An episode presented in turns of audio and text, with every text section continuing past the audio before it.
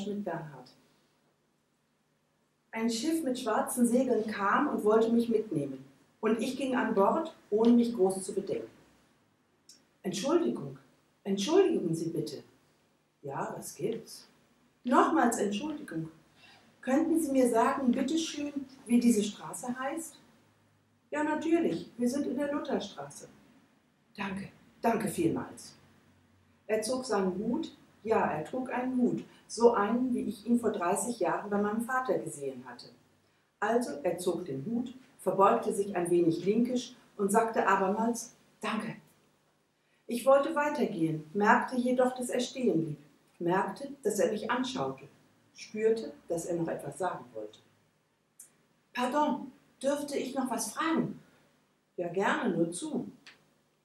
Gibt es hier einen Bahnhof? Natürlich haben wir einen Bahnhof. Meinen Sie den Hauptbahnhof oder den Westbahnhof?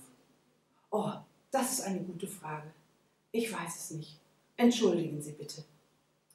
Er trug einen weiten Mantel, unter dem dunkle Jeans und braune Schnürschuhe zu sehen waren.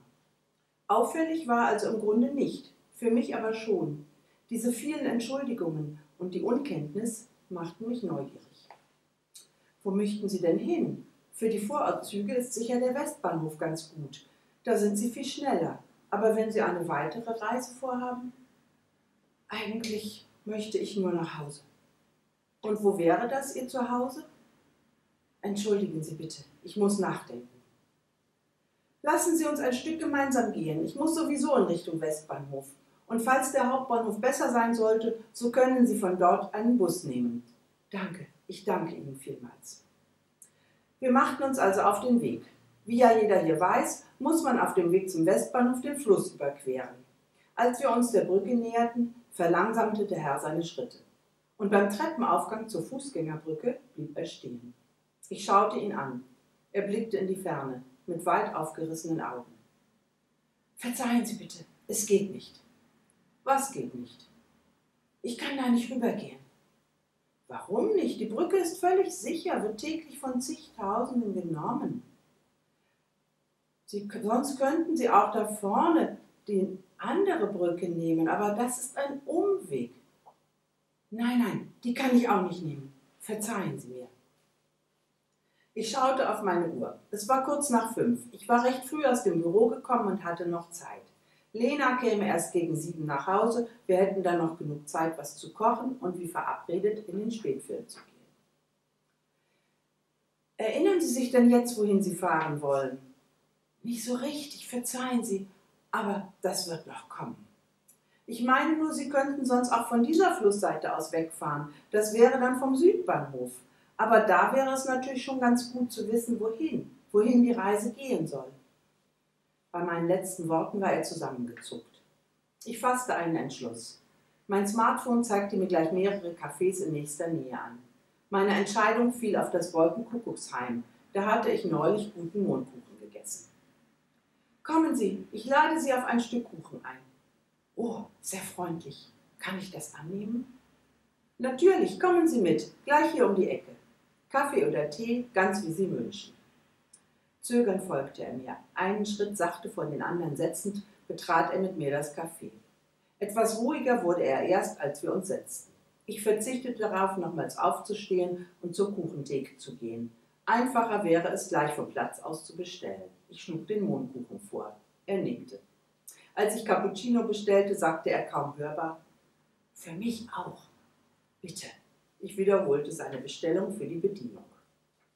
Wir rührten in unseren Tassen, tranken in kleinen Schlucken, genossen den köstlichen Mondkuchen, also zumindest ich tat das, von ihm weiß ich es nicht zu sagen. Als ich meinen Kuchen zur Hälfte gegessen hatte, nahm ich unseren Gesprächsfaden wieder auf.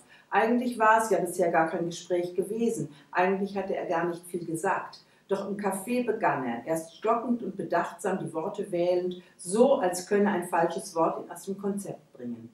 Er schaute mich nicht an, er hielt den Kopf gesenkt, den Blick auf die Tischplatte geheftet.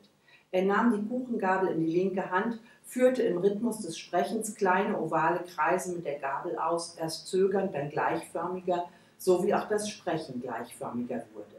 Diese ovalen Bewegungen mit der Gabel werde ich nicht vergessen. Ich versuche Ihnen wiederzugeben, was er erzählte. Verzeihen Sie, wenn die Worte nicht ganz mit seinen übereinstimmen. Oh, was ist das denn? Jetzt sage ich auch schon Verzeihen Sie. Nun, er erzählte ungefähr Folgendes. Ein Schiff mit schwarzen Segeln kam und wollte mich mitnehmen, und ich ging an Bord, ohne mich groß zu bedenken. Darüber wunderte ich mich selbst, denn das war meine letzte eigene Entscheidung. Wie oft habe ich mich gefragt, warum ich sie getroffen hatte. Was war da in mich gefahren? Ich weiß nicht, was dann geschah. Ich weiß nur, dass alles schwarz war, nicht nur das Segel. Was ich übrigens vorher gar nicht bemerkt hatte. Hatte nur flüchtig hingeschaut, hatte einfach ein Schiff gesehen. Schon war ich an Bord. Schon war ich in der Schwärze. Ich sollte in der Schwärze bleiben. Wie lange weiß ich nicht. Es gab weder Tag noch Nacht. Ich bekam zu essen und zu trinken. Ja, ich wurde zum Trinken gezwungen. Da war so eine Flasche, die man mir an den Mund hielt. Und wenn ich nicht trank, hielt man mir die Nase zu. Dann musste ich schlucken. Danach war ich meistens weg, total weg. Deshalb hasste ich das Trinken so. Das Essen war harmlos. Das war eine Abwechslung in der Schwärze der Nacht. Das Trinken begann ich zu verabscheuen. Keiner sprach mit mir, aber immer war jemand in der Nähe. Alle paar Stunden nahm mich jemand am Arm und führte mich zum Abort. Wenige Minuten später wurde ich wieder abgeholt. Meine Taschen waren leer.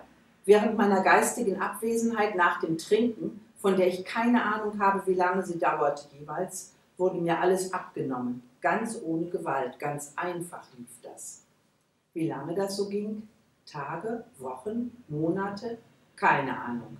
Ich versuchte alles Mögliche, um nicht zu trinken. Ich prustete, ich schluckte, ich verschluckte mich. Es wurde nur schlimmer. Und dann kam ich auf eine Idee. Hielt man mir die Flasche an den Hals, so weigerte ich mich nicht länger, trank brav in kleinen Schlucken und ließ gleichzeitig seitlich am linken Mundwinkel möglichst viel von der teuflischen Flüssigkeit raussickern. Ich spürte, wie mein Hemd nass wurde. Manchmal spürte ich auch Nässe auf dem Oberschenkel unter der Hose. Ich war vorsichtig. Ich konnte behutsam die Flüssigkeit, die in meinem Körper ran, reduzieren. Je mehr Nässe ich spürte, umso glücklicher fühlte ich mich. Und dann bemerkte ich, dass gar nicht immer jemand in der Nähe war, dass sie sich entfernten, wenn sie glaubten, ich schliefe fest, sei sozusagen dem Getränk zum Opfer gefallen. Ich wusste, ich müsste mich eilen, denn ich hörte jetzt, wie sie über mich sprachen, froh über ihren guten Fang, denn ich hatte viel Geld dabei gehabt. Aber nun wurde ich ihnen wohl lästig. Sie sagten etwas von Entsorgen, und ich ahnte, sie würden irgendwann die Nässe bemerken, die in meinen Kleidern hing. Ich begann ihre Gewohnheiten genau zu studieren. Ich wusste, wann sie aßen, ich wusste, wann sie Schnaps tranken und Karten spielten. Und so einen Moment nahm ich wahr, gerade jetzt, gerade vor ein paar Stunden oder Minuten, keine Ahnung. Das Zeitgefühl ist mir leider abhanden gekommen. Das Schiff war vor Anker gegangen, ich konnte mich aus dem schwarzen Unterraum schleichen.